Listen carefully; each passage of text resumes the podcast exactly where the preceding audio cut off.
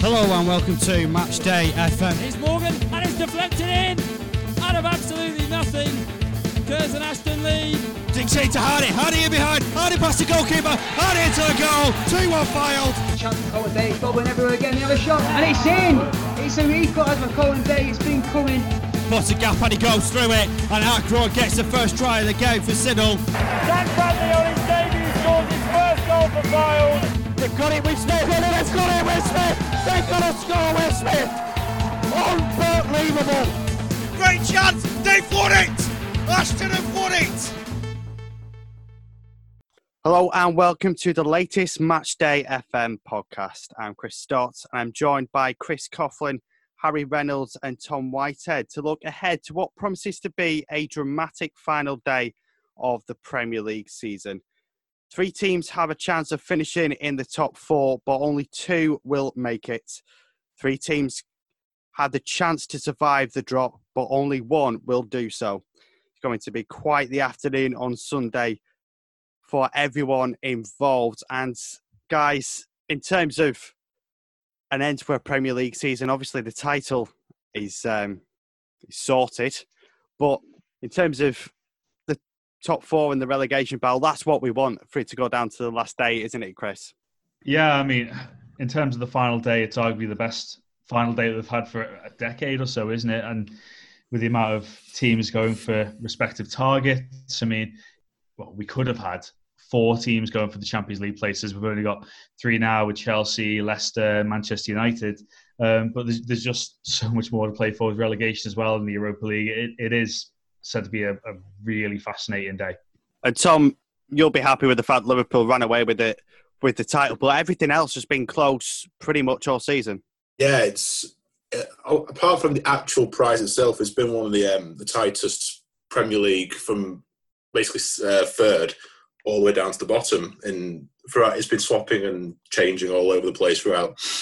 Well, it should have been ten months, or least dragged on a bit longer than that for the obvious reasons. But it has, yeah, it's been changing all over. And to get a final day of the, European places in such a tight position and the relegation in such a tight position, both of those in such um, in such a very uh, peculiar position. It's um, it's quite a rare thing, and I imagine millions will be tuning in on um, Sunday to see how both unfold really in a in typical um, last day fashion across all the grounds.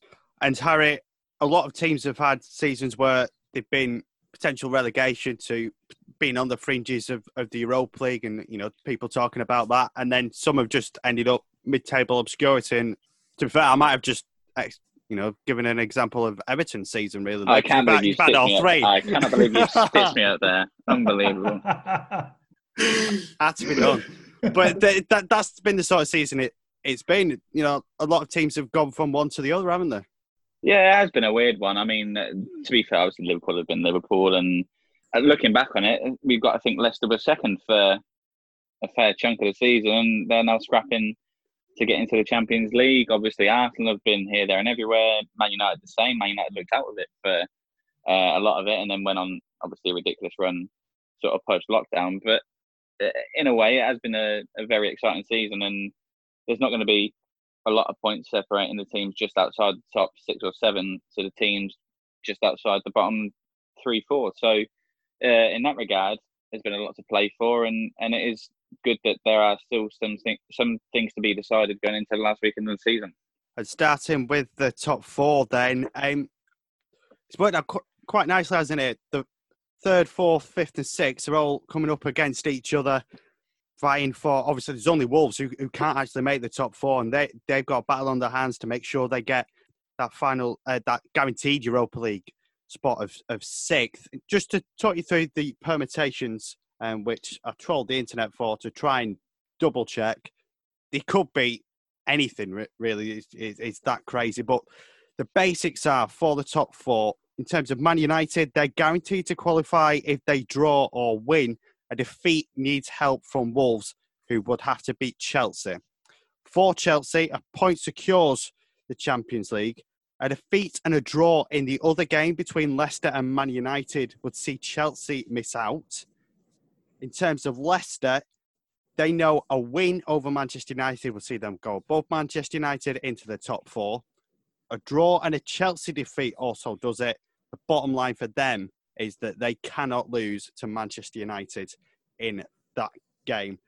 We might as well start with Leicester because they were the ones who I Harry mentioned looked for much of the season, didn't it? That they were going to be the one that cracked the top four for the first time since they famously won the league. Um, but it's been quite a slump they've been on. The big question is ultimately, Harry, what has gone wrong with Leicester to mean that they are actually now the one chasing to try and get in the top four? Well, I think they've had a bit of bad luck with injuries. To be fair, I mean they've missed they've been missing Ben Chilwell for a while. Obviously, Ricardo Pereira got injured as well, and then Çağlar Söyüncü. I suppose that's not really bad luck in just terms of horrible temperament that he got sent off in the way he did at Bournemouth. But they've had that to deal with, and then obviously there's a lot of pressure on them, having been where they they have been all season, to actually end up what it looks like they they may well miss out. Uh, there's that too, but yeah, I suppose they're one of the teams that have been affected by a lack of a crowd. Obviously, they've had games at home where you think a full crowd at the King Power is a totally different scenario to what they've had, and and they they conceded a freak last minute goal at Wolves as well, which was the first game back after lockdown, and things could have been so different from there. And momentum is so important. But uh, to be fair, they've improved massively on on where they were when Brendan Rodgers took over last year, and to actually be in this position is still, on the face of it, some achievement. Obviously, that's different when you look at they've been second and third, and, and at one point they were being talked about as actual challenges to Man City's position in the table. So overall, they'll they'll be disappointed. But I think if you'd given any Leicester fan at the start of the season the chance to win a home game and, and qualify for the Champions League, they'd have snapped your hand off. I think one of the strangest things was when you look at when they beat Southampton 9 0. Since then, Southampton have taken more points than Leicester. And it's oh, that, even that in itself is just kind of a summary of Leicester's almost two half seasons, if you like. Another thing for me, when you look at the results, I think H make, you know, correctly makes a point about no crowds. Again, when you look at, say, the game against Brighton, for example, after lockdown, which was an absolutely awful game. And that's where you're begging for the crowd to just push you over the line in those kind of circumstances. When you look back to when crowds were allowed in, Leicester have had some really poor results to, you know, admittedly to go along with the injuries, but nevertheless, they took one point from six against Norwich. If they'd take, if they'd won one of those two games against Norwich, they would be in a far better position than they are. Well, right I would now. say to you, Coughlin, only good teams drop points against Norwich. Certainly, but that for me is just kind of an encapsulation of what it, what's gone wrong with Leicester because they went on an amazing run just before around Christmas time when then when they lost to Manchester City, dropped those points against Norwich, and then lost to Liverpool, and they've just never really recovered from that. Even when you look pre-lockdown when they beat Villa 4-0, they'd gone on a I think four-game winless streak before then. So the inconsistency really has struck them in the second half of the season. And Tom, touching on the points that Harry and Chris have men- mentioned there, when you bring everything together, would it still be, well, firstly, how great an achievement would it be for Leicester to get in the Champions League again? But at the same time, if they get in the Europa League, that is, is, is still a good achievement, but it'll be tinged with a bit of disappointment having missed out from such a great position. Yeah, it's, it's one of those where I think context surely um, is a factor in how they would view it. At the start of the season, I think, I think if you offered them any European football, they'd have happily taken it. Obviously, this position of strength they've held for such vast wave of the season, and then to suddenly start surrendering it, that sort of makes it very disappointing. But I think getting a European place for them, it's got to be as a, as a success from perspective of the whole season. But obviously, the context of it, if they don't get the Champions League, you can imagine there'll be disappointment purely um, from the. You could see it as a capitulation. Really, I don't think you can see it as anything else from where they were after, uh, going back into these um, post-lockdown games. Well, when, when you look at it, I know we're saying that you said then it would still be viewed as a good achievement. Coming back from the restart, they had an eight-point lead over United and now United are going into the final day ahead of them. That's that's why it should only, could only be seen as capitulation, really, if you're really looking at it through the harsh scope, as it were. Yeah, I think if it's anybody but Leicester, if you know what I mean, like if it, yeah, if, exactly. If Man United had been in that position and dropped to, to where Leicester are now, then I think people would be pointing the finger, wouldn't they? But I think with the fact it's it's Leicester, and you know they were probably expected to have a decent season, but not make the top four, weren't they? And uh, touching on that, Brendan Rodgers' first full season in charge, I think, Do you think it, it it's been a positive season in most most respects then for, for him and what he can achieve then with Leicester because this will be a good step along a, a good journey for them. Yeah, positive enough. Um, well, we we know Brendan Rodgers likes to play open, expansive football. Um, certainly, with Liverpool, when you know, they could have won the title in 2014, but almost the open style is what let them down in the end. You know, they conceded 50 goals, and if you concede 50 goals, you, you'll do well to win a league title. Put it that way. Um, of course, was I think he was expected to win everything and, and did so. Um, very different battle at Leicester, and it's very tough to say would it be a success or not if they don't finish in the Champions League after the comfortable uh, cushion that they had. But I think you, you can see progress. Um, he's given the likes of Harvey Barnes a fantastic opportunity, and he went on a, a really hot streak uh, just before lockdown and after playing in the Championship last season. He did, you know, he did, he did so well in that regard. He likes to bring the youth through. Um, when you look at, say, even the Thomas, the, the left wing back, who he's had had to bring in. Let's face it, to cope with the injuries to to Fuchs and to Chilwell. I have to say, when when I looked at Leicester in the last few games when they played a wing back, he can't play three at the back against Manchester United. He just can't. They'll get ripped apart. They got ripped apart against Tottenham on the counter attack playing that system, and I think they'll get ripped apart against United if they go three at the back. I really do. Yeah, certainly be interesting how he approaches that one. Might as well uh, carrying on to their opponents, Manchester United. Um, when you look at the form table up until what start last week, if the season would have started when lockdown began, United would have been top based on form. They've been were brilliant um, since the resumption, but last few games they've been back to their old selves in in many ways. Second half against Southampton started a bit of a decline into two really flat performances against Chelsea and West Ham, goalkeeper mistakes aside. For them now, they've really got to hit the form, Harry, that we saw a couple of weeks ago when they say scored five against Bournemouth, and we're looking like this would score every time they, they go forward against most teams. That's the sort of performance they need to put in against Leicester, isn't it? Yeah, absolutely. Uh, the thing for me, and I think we can all agree, that semi final team against Chelsea was just a shocker. The old saying is if it ain't broke, don't fix it. And Ole Gunnar Solskjaer tried to fix where there wasn't a problem, and they got slapped that day. And then West Ham was just flat from minute one to minute 19 when you've got a front sort of four like they have, they will get you out of jail a lot of the time. And Mason Green, Mason Greenwood is a complete natural goal scorer, and he did just that. But the rest of the game, I struggled to think of Lucas Fabianski having to make a real save. Uh, maybe a couple in the first ten minutes, but they were they were straightforward saves.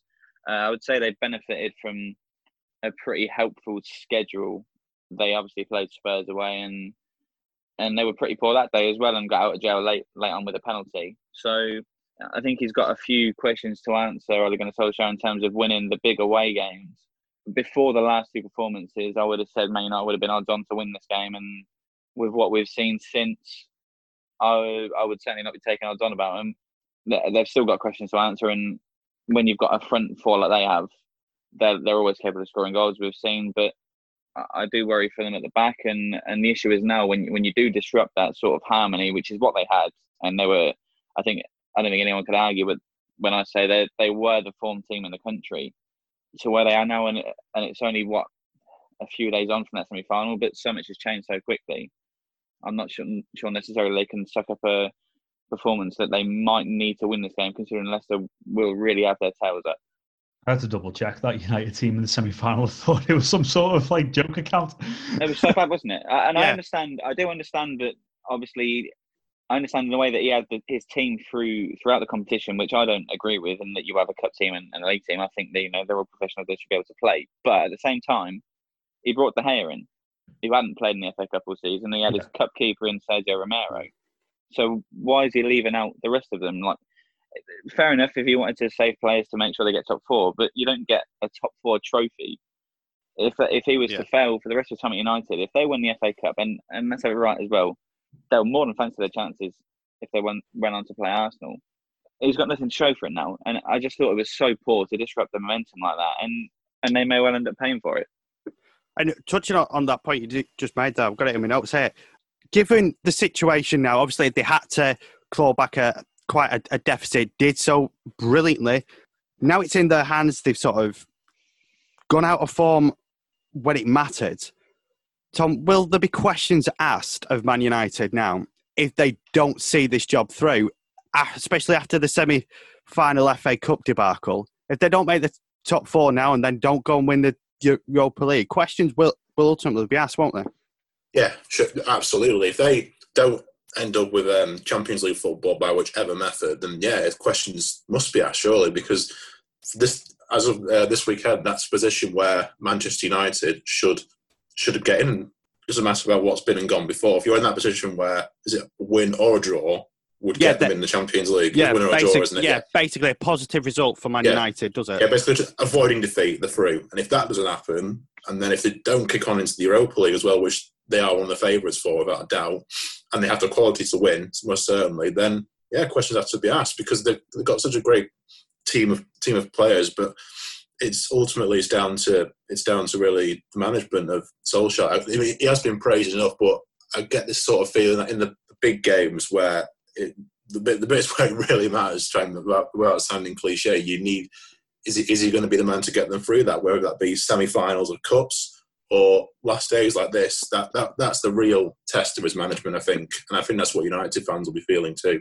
And, and Chris, we'll, we'll learn a lot about United, won't we, from this game? Because this is the cup final that isn't a cup final, you know what I mean. It- you don't win a trophy, but it is it's do or die. Yeah, I, I think we've seen signs of fragility from United in recent weeks. Of course, H mentions the semi-final, but even something like in the West Ham game, the little fracas between Fernandes and Noble. Now, I'll be honest with you, I think I think United are very lucky to have Fernandes available. Oh, I, I, I Very will. lucky. I will go on record now and say, as soon as I seen it, even as United fan, I said that's a red card. Yeah, It is. Yeah. Anybody else? I think it's that's probably one of those where you could say United got away with one.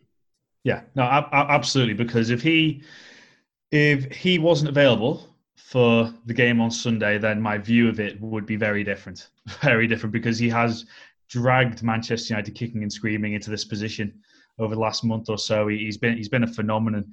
But even signs like that, where he has been cool, calm, and collected since joining Manchester United, little moments like that just show the pressure is getting to them a little bit, and even things like you know, say Paul Pogba. I, I will defend Paul Pogba because I do believe in his quality, but just moments like when he gave away the penalty.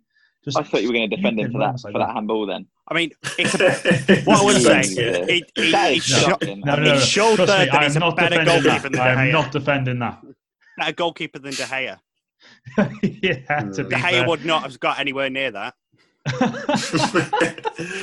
I, I can't argue with that. Um, they do need the the big men to step up. We know, you know, you could pretty much predict Manchester United's team going into the game against Leicester. I think Leicester might be a tad more unpredictable, but the fact of the matter is, United know what they need to do, and if they can't avoid defeat, they don't deserve to be in the top four. Now, if you're enjoying this, then why not check out our blog? You can find it on our website. Just search for Matchday FM.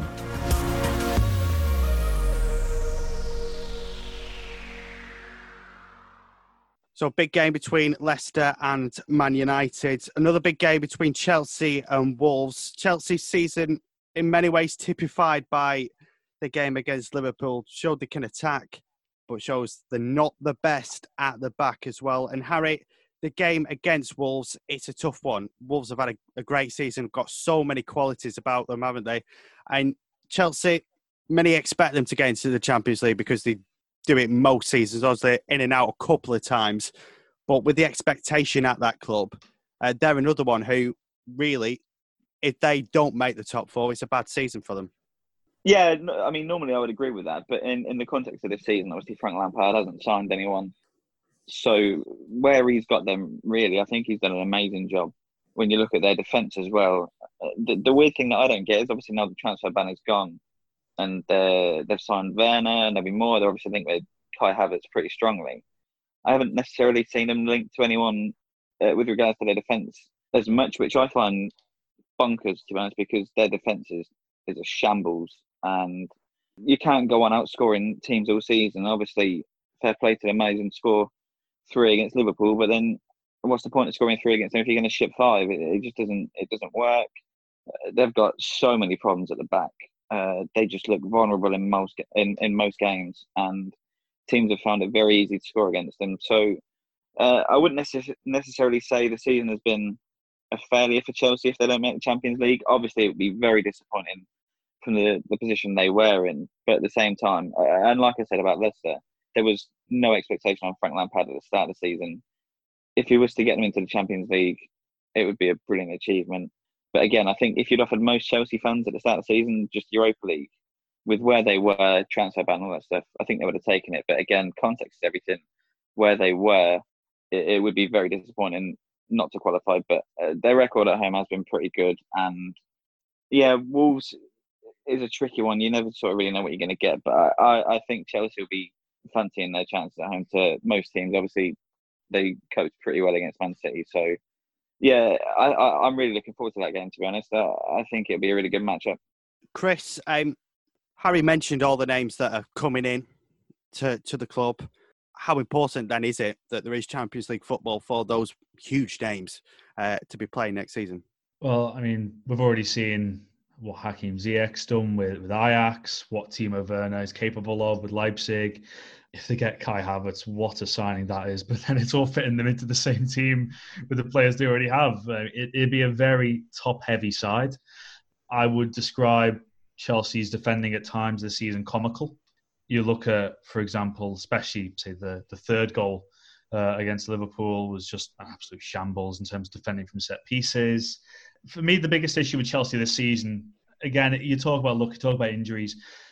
This has by far and away been N'Golo Kante's most disrupted campaign. When you look at uh, Leicester and Chelsea, he is one of the best defensive mids in the world, and to not have him for large spells, it is going to be a blow defensively.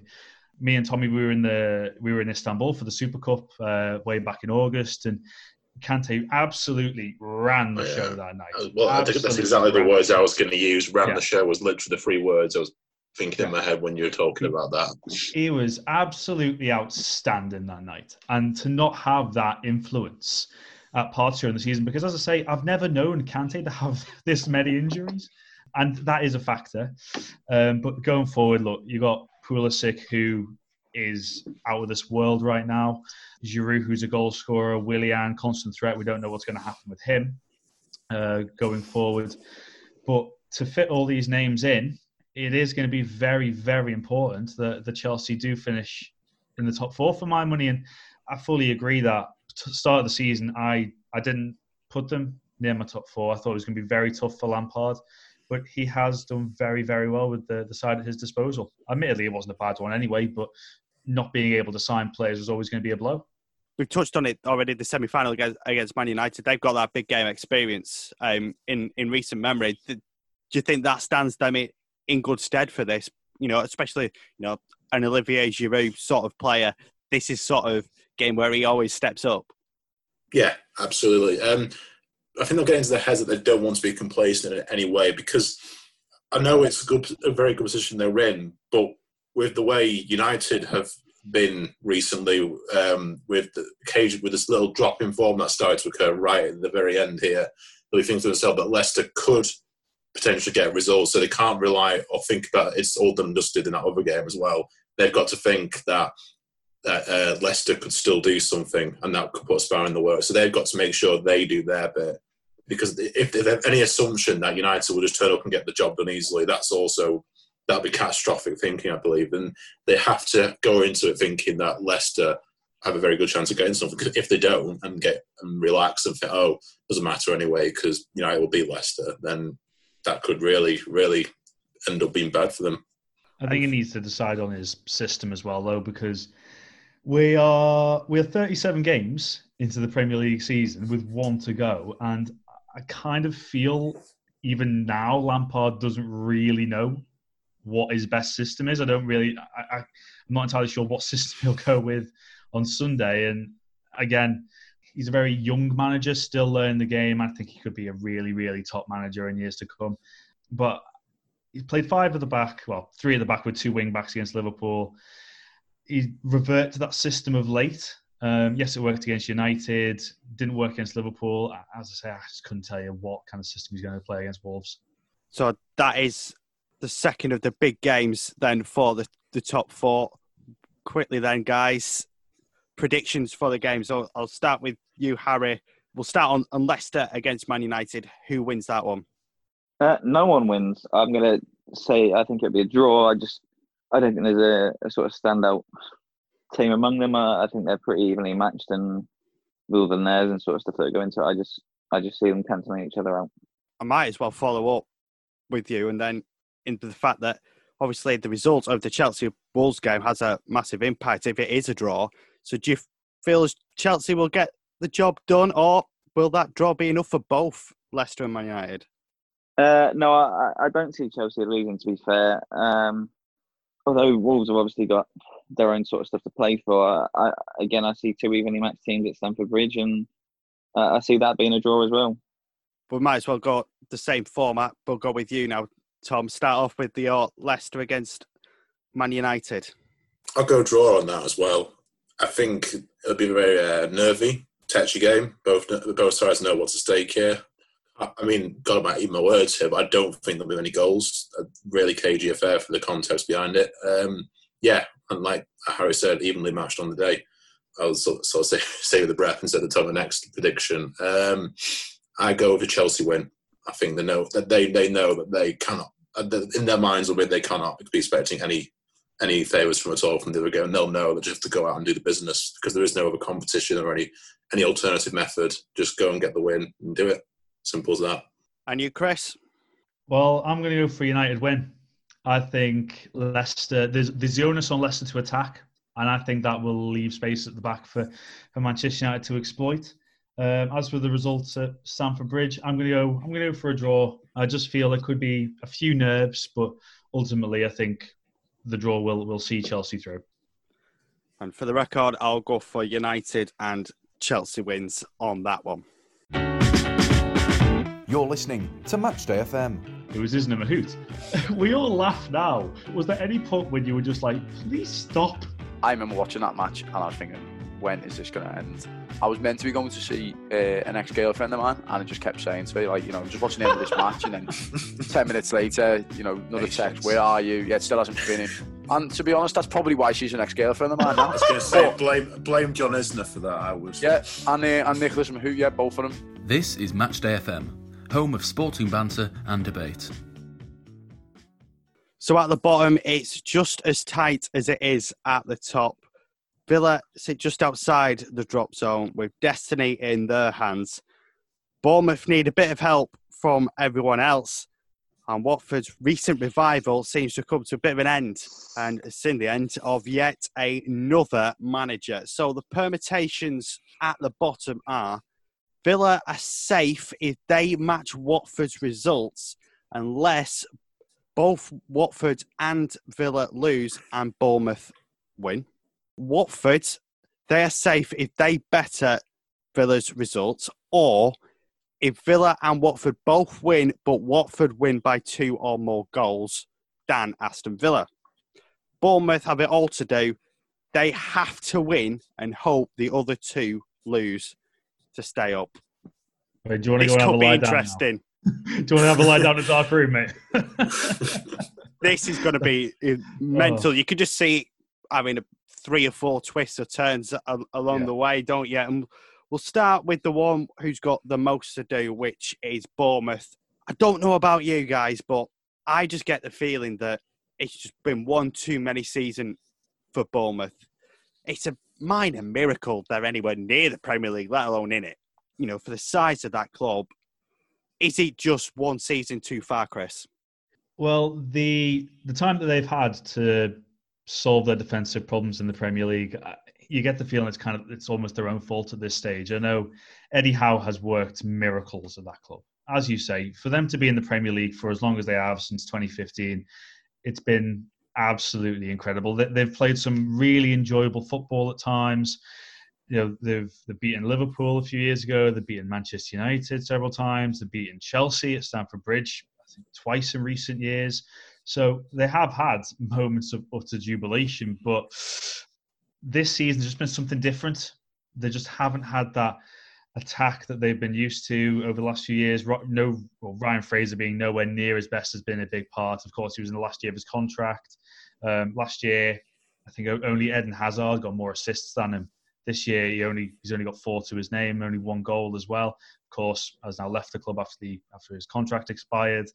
Callum Wilson and Josh King's partnership, it's been um, broken up quite a fair bit this season. And when you're spending money on someone like you know, Dominic Solanke, with all due respect to him, who only got his first two goals for Bournemouth in the Premier League a couple of weeks ago, then if you don't score goals, you are going to find yourself with work to do. And defensively, as I say, it's not as if it's been one season of poor defending. They've been leaking goals ever since they've been in the Premier League, and it's one of them where a fantastic story, but I feel their time is running out. They have had a lot of injuries as well, Tom, which hasn't helped them. And you know, it's been a lot of the time. It's been top end of the pitch as well, where you know the goal scorers haven't been able to put it in because they haven't been on the pitch. No, it's um, yeah, it's, it's exactly that. There's this sort of solidity up front, really, which is um, used to used to. I say used to because I'm not saying it. That used to provide a steady stream of goals, um, especially Callum Wilson. Of times he used to pull them out of situations that I thought to myself, they're not going to win this match. Surely there's no chance, and then they'd pull a shock out, a, shock out the bag. They've, they've found those inspirational wins because uh, I would like to call them so hard to come by, and the defence, like Chris said, just hasn't improved at all, and in fact, it's probably got worse. And Harry, the take on Everton. Everton have been a bit hit and miss of late, haven't they? You know better than most. Some days they're terrible. Some days they can be, be good. A lot possibly depends on which Everton turns up. Because if it's a bad Everton, you fancy Bournemouth could get a win here. Well, I haven't seen the good days. Uh, the Sheffield United game was was an improvement on what had been previously. Uh, I would suggest probably if Bournemouth could handpick an opponent for Sunday, this would be it. However, their record at Goodison is atrocious. They've lost every single season since they've been promoted. But uh, they they will play obviously quite an open team, and and Everton I would imagine won't try to do anything but win the game, looking to go into next season with some momentum. So I think that, albeit Bournemouth probably will go down, uh, I I think it'd be harsh to judge them too much on that. Like to, for Bournemouth to be in the Premier League for five seasons is incredible, and not I think all of us would have expected them to go down with a win for the first time they came up. Uh, the only thing I would say about Bournemouth is they, they haven't really improved the club. Obviously, they haven't expanded the stadium. They're, they're where they are in that regard. Transfer policy has, has been abhorrent, to be honest. Uh, a, a, lot of money they've wasted, and they've now got a lot of players on big wages going, more than likely going down division, and, and they might struggle from there. So, yeah, it's obviously it's sad to see uh, something like that when when there was a fair bit of potential when you've been in the in the Premier League for so long, and they never they never really kicked on. But at the same time, I, I think for Bournemouth to be in the Premier League for five years is, is astonishing, really. And touching in on that, um, you know, when they go down with all these big wages and the fact that you know the club is very similar to how it was when you look at it when they came up.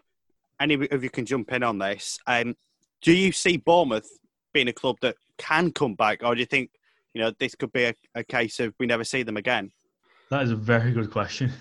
I think there was there was an article um, not that long ago saying that Bournemouth's financial situation actually is quite dependent on Premier League money.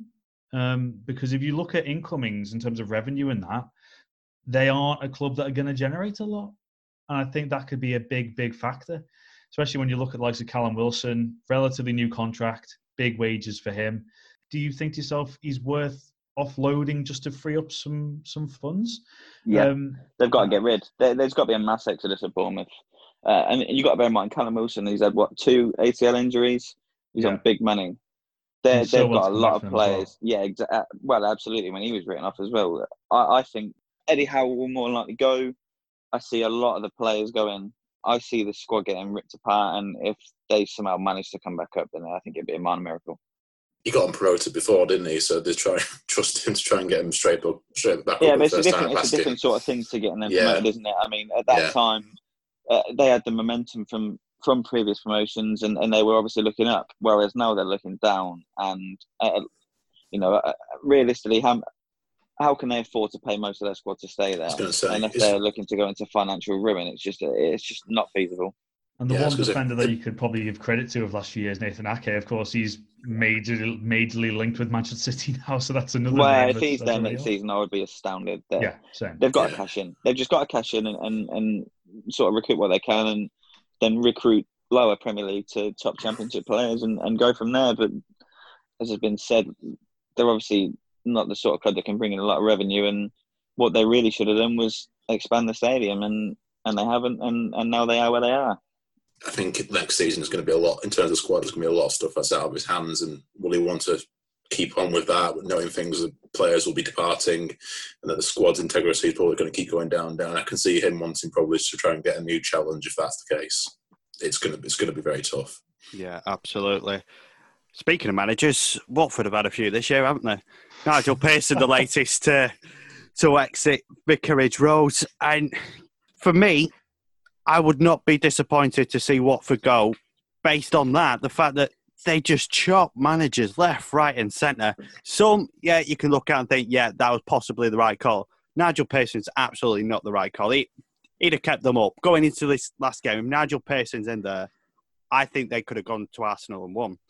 But given the fact that confidence has been ripped out, it, it's going to be so hard for for a group of players who week on week don't know who's going to be in charge of their team, and that just must make it so hard, Chris. There was something I read about Troy Deeney denying that there was a fight um, within the dressing room at half time against West Ham. And the thing I took from that was that certainly no fight against Manchester City, was there, the other day? I mean, that, I mean, look, look, I'm not saying I expected Watford to get anything. Of course, I didn't. But there was a reaction in the second half against West Ham, although when you're 3 0 down, you might as well just go for it. The, the thing is with Watford, I've always kind of felt that there was there was a result in them that they could have got out of, they they could have got out of it. I still think they can get out of it. Say for example the, the 3-0 against Liverpool. Fantastic result and that the absolute highlight of Nigel Pearson's time in charge. That is the kind of desire, determination that they are going to need against Arsenal. And I really do feel a part of this could be down to Arsenal's attitude towards the game, the team that Arteta puts out, their attitude of the players. You've got an FA Cup final on the horizon. You don't want to get injured for that. All those kind of things could well play into Watford's hands. And I think that's just quite an intriguing factor, to be honest. Harry, for you, is it a recipe for disaster? The, the fact that they've changed the manager so late in the season, or could it be an absolutely inspired move? I know it's a bit of a strange one. It's not something I would have been doing myself. But when you look at the recent records, you'd have to say it's not that surprising. And, and at any other point of the season, you'd be calling for him to get the sack. Their away, away record is horrendous. They've won two games uh, in their last nine. They've lost a lot of those as well. And, and their biggest game of the season at West Ham, they just didn't turn up and got very well beaten. When, when you look at it like that, you could probably say, yeah, maybe it's fair enough that they got rid of him. Again, it's not something that I'd necessarily pursue with two games to go. But there is that, and it, it might not turn out to be the maddest decision ever. I think you can put a line through the game against Man City, but in the grand scheme of things, I would probably say that it might be their best chance because that, that squad was going, or those performances were stale, and and when you look at their their their run, any other time of the season, the manager is going to do very well to keep his job. Like Chris sort of touched on as well, Arsenal could be a good team to play because they have it in them to just not turn up, don't they? And with an half an hour in an FA Cup final, they're not getting injured, sort of thing, nothing to play for in the league. Is there an opportunity then for Watford? You know, if, they, if they're on it, they could get something and they could do the job. Yeah, that that's true. But then, can you look at it conversely? Wouldn't they want to be in some good form going into a cup final? And seriously, Yes, being, exactly. winning, winning breeds winning. I mean, come on. If, if you go into a cup final, you want to win your game. Go, yeah, well, that's the point. But it doesn't matter what football to it. If you got a cup final, you want to be in form going into it. Surely, I mean, yeah, there's a fear you don't want to get injured for it, but it's football. It's part and parcel of the game. I mean, I want to, as a football player, I want to try and start win every game. Surely, that's just the simple logic of it. Well, those Um, players have got to be competing to try and start the game as well. When when you look at Arsenal and, and Yeah, the form they've exactly, been in, exactly. How many how many of those would you say are guaranteed to start in that game? Uh, Aubameyang, probably Lacazette, but even then, And the goalkeeper, dropped in a that's probably it. games. So Yeah. yeah, well, exactly. So they they they they've got to win this game, and and they've got to show Arteta. They've certainly got to bounce back from what they showed at Villa the other night. That's that's what I say. The, the Arsenal have it in them, don't they, to just throw out these bizarre performances. I, I hmm. mean, they were, let's face it, they were they got the game plan against Man City absolutely spot on, didn't they? But it is it's it is tends to be these t- these games that they're supposed to win. The Villa game in midweek for me, it just kind of smelt like Villa wanted it more, almost like you know after the Lord Mayor show, all, tho- all those kind of things. And Villa really did want it that day. I think a lot of it could be down to Watford's approach to the game. Dale Deulofeu has been a massive miss for them recently. When you look at players like certainly Doucouré, who I do I do like Abdoulaye Doucouré, but he just hasn't adapted to the role that he has played in just behind Deeney, and he started that role very well, but just he's flattered to deceive, and I think he's a very frustrating player at times because I do believe there's a player there. And for Watford, defensively is going to be the issue because to put it into context, I know they won the game, but Norwich have only scored one goal since the lockdown, and I was at Vicarage Road, so um, that is going to be the issue for Watford keeping Arsenal out because I think they can score, but it's keeping Arsenal out. Yeah, absolutely. And might as well move on to Villa since uh, we mentioned them there. They're the ones in the driving seat um, after that win against Arsenal. They go to West Ham, which, uh, let's face it, two weeks ago, we'd have said Aston Villa West Ham was a nailed on shootout for who stays in the league. Credit to West Ham. That win against Watford and the point against United has, has done the job for them. So, Villa, that win against Arsenal, that could be the result for them that really kicks them on onto this game. And they know a win keeps them up, Harry, and that's got to give them confidence. Absolutely, but to be fair, I think it really started with the Crystal Palace game, and and they were good then. They more than deserved to beat Everton, but their knack of conceding late goals all, all season denied them then. And I completely agree with what Coughlin said. And only one team wanted to win that game, not between Aston Villa and Arsenal, and it certainly wasn't Arsenal. So brilliant for them to be in the position now where it is in their own hands. And West Ham are one of the teams that you'd fancy playing. They're obviously they've got nothing to play for. They they might well be on the beach. They they've done their job. So Villa will absolutely fancy themselves going into this game. But obviously they haven't kept an away clean sheet all season, and and you'd probably say that might not change in this game. So they're going into this knowing they've probably got to score at least two goals to be able to stay up. But they, they did get a, a, clean sheet against Arsenal. They didn't even get many at home most of the season. So that'll give them confidence, won't it, Tom, as, as well? And, and obviously, Jack Grealish, this is possibly likely to be his last game for them. A lot of talk about him moving on to bigger and better things.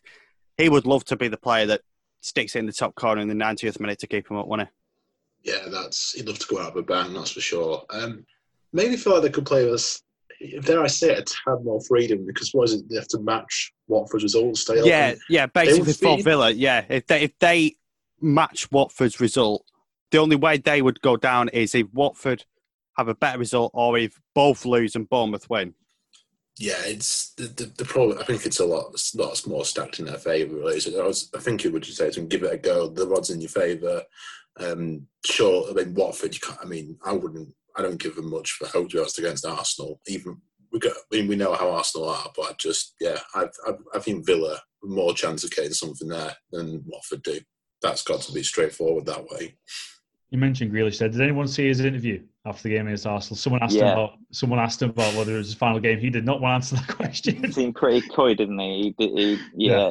Well, I think Swerve the question was, was, I think the question was, was will this be your last home game for Villa? Yeah. He said, um, I don't know. I'm not thinking about that. I, I just want to keep this club up. So you, you'd think, wouldn't you, if he had much intent on on staying, he would settle in. But again, at the same time, does he want to come out and destabilise the team? Absolutely not. So I'm not sure there's a lot, that much to read into it. But at the same time, regardless of whether, whether Villa stay up or go down, there are going to be vultures looking to to sign Jack Grealish because he's been phenomenal this season. And finally, on Aston Villa, if they do stay up, I think there'll be um, many thanks going to VAR and goal line technology, won't there? Because that goal gets given, Villa probably, well, they won't be in as good a position as they are now, and that one goal could change the context of those three side seasons as well. So it'll be interesting to see if it is a case of that point gained at um, at home to Sheffield United is the one that actually keeps them in the Premier League. It's certainly going to be an interesting one. So it's going to be very tight on the final day. We'll get your predictions now, guys. Uh, we'll do it in the same format as we did last time. So first prediction on Arsenal against Watford. Second on Everton against Bournemouth, and then West Ham against Aston Villa. And we'll start again with you, Harry. I see Arsenal winning. I think there's got to be a reaction to that performance against Villa in the week. And with a cup final on the horizon, a lot of those players are going to be playing for their places and, and they'll want to show that they are in form. And uh, as I mentioned, Watford's away record is atrocious. Similarly, uh, I see Everton beating Bournemouth. Just if you look at the stats, Everton have beaten Bournemouth at home every year they've been in the Premier League. So, uh, and again, as much as they might not necessarily have much to play for this season, some of those Everton players are going to be playing for their futures under Carlo Ancelotti and Bournemouth just just can't seem to keep the ball out, out the back of their net. And uh, I think between West Ham and Villa, uh, I'd see a draw. To be honest, I think Villa will just sort of play it, play it by ear, and, and they know they're in the driving seat. And, and if other results go their way, then there won't be that much pressure on them. And again, their away record isn't anything to write home about. So I will go for Arsenal, Everton, and then a draw between West Ham and Villa a draw which would keep Aston Villa up, according to Harry. Uh, what about you, Tom? Bournemouth, uh, Everton. I go Everton win. Um, like Harry said, players playing for the futures. Um, yeah, basically for those, Harry provides a very good case. That I can't see anything other than that. Um, might not be a, complete like demolition, like, but uh, no, Everton should win definitely. With Watford again, Arsenal definitely want to get their form going, go, uh, get their form going to, into the cup final. Want a positive energy. So I think that I think that will be about three three one, perhaps four one, something quite convincing like that. Villa West Ham, I would. I was thinking draw, but then again, I say West Ham still have a good amount of form, getting that draw at United as well. Um, so now I go West Ham win as well.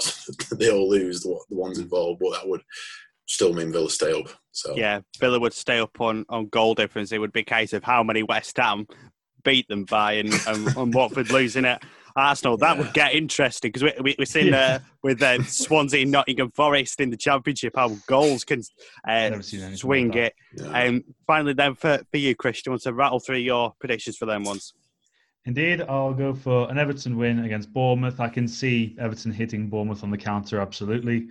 Uh, I said I can see Watford winning at Arsenal. My prediction does not reflect that. Uh, I've come for an Arsenal win, and I can see Aston Villa getting the point they need at the Olympic Stadium. Well, I'm going to be radical and um, predict it's going to be a very dramatic day with all three of them winning, just to sort of you know make it a bit interesting. Why not? You get decent. Why not? And then Aston Villa scoring 92nd minute to have the goal that keeps them up, or something like that. You know, we can hope that'd be entertaining. You're listening to the Matchday FM podcast. Why not let us know what you think? Get in touch by searching for Matchday FM on social media.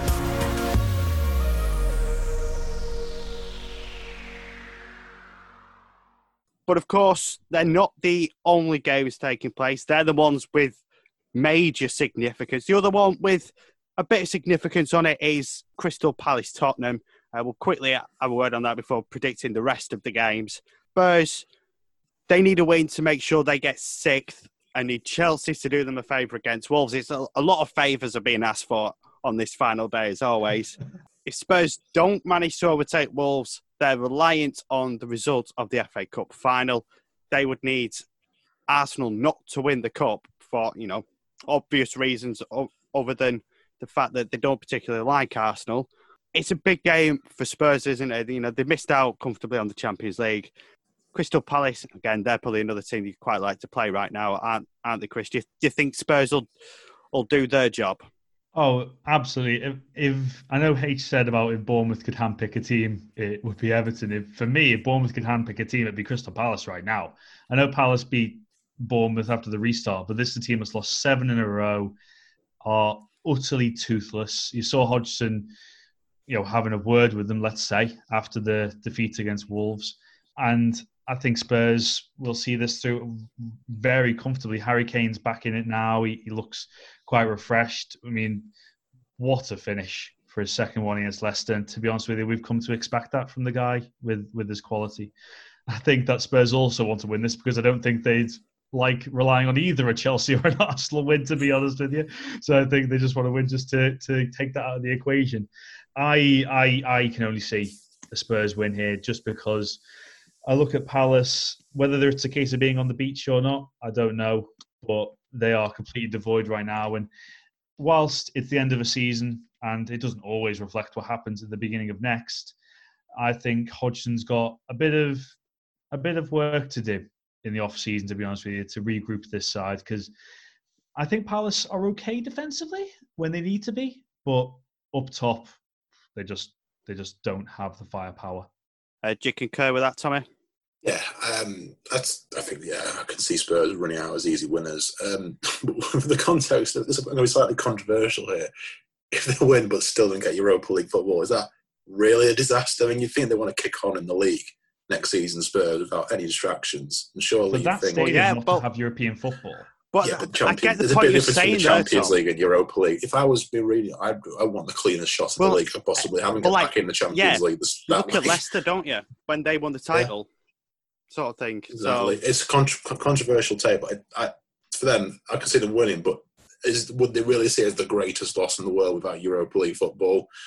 If you're being really, really cynical about it, perhaps not. I again, we all see that it can be a distract, distract, in quotes, distraction for some teams, and maybe Spurs might think see it as a slight blessing in disguise in terms of their prospects for next season's league campaign. You mean to say you don't miss the days of FCC on a Rubin Kazan? Surprisingly, no, Chris. And finally, then Harry, do, do you see Spurs at least winning this game and, and putting the pressure on, on Wolves getting a result against Chelsea to make sure it's them and not Spurs in the um, in the Europa League? Yeah, I think Spurs will be far too good for Crystal Palace, and Harry Kane's obviously hitting form. I'm I'm still not necessarily sure what to make of Spurs under Jose Mourinho as a whole. I, I thought Arsenal were the better team when they played, and obviously they managed to link that game. Uh, I would disagree with what Tommy said about the Europa League. I mean, Jose Mourinho will absolutely be licking his lips at a chance to win that trophy, and I'm not sure how many better teams on paper would be in that competition than Spurs, particularly with, as I said, Harry Kane, Heung-min Son, Dele Alli. You know, they would have a very, very good chance of winning that. So yeah, I, I do see Spurs winning this, and I see them leapfrogging Wolves in the table. Bring on the documentary as well. I'll wait for that. Well, in terms of the other games, what I'll get you to do, guys, when I say the the game, just give us sort of like a quick sentence on, on each team and then give us your prediction. We'll go Harry, Tom, and then Chris so we can rattle through them, starting or with uh, Burnley against Brighton, Harry.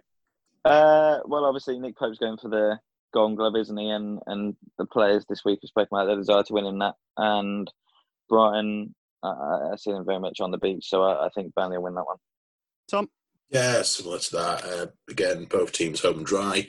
Um, Burnley, in their usual fashion, I think we'll get the, the stodgy win, so to speak, and yeah, I think one 0 one 0 or two 0 that, That's that really.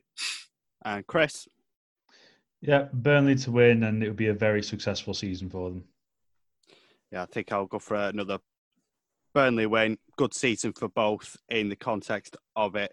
Uh, now on to Manchester City Norwich again, Harry.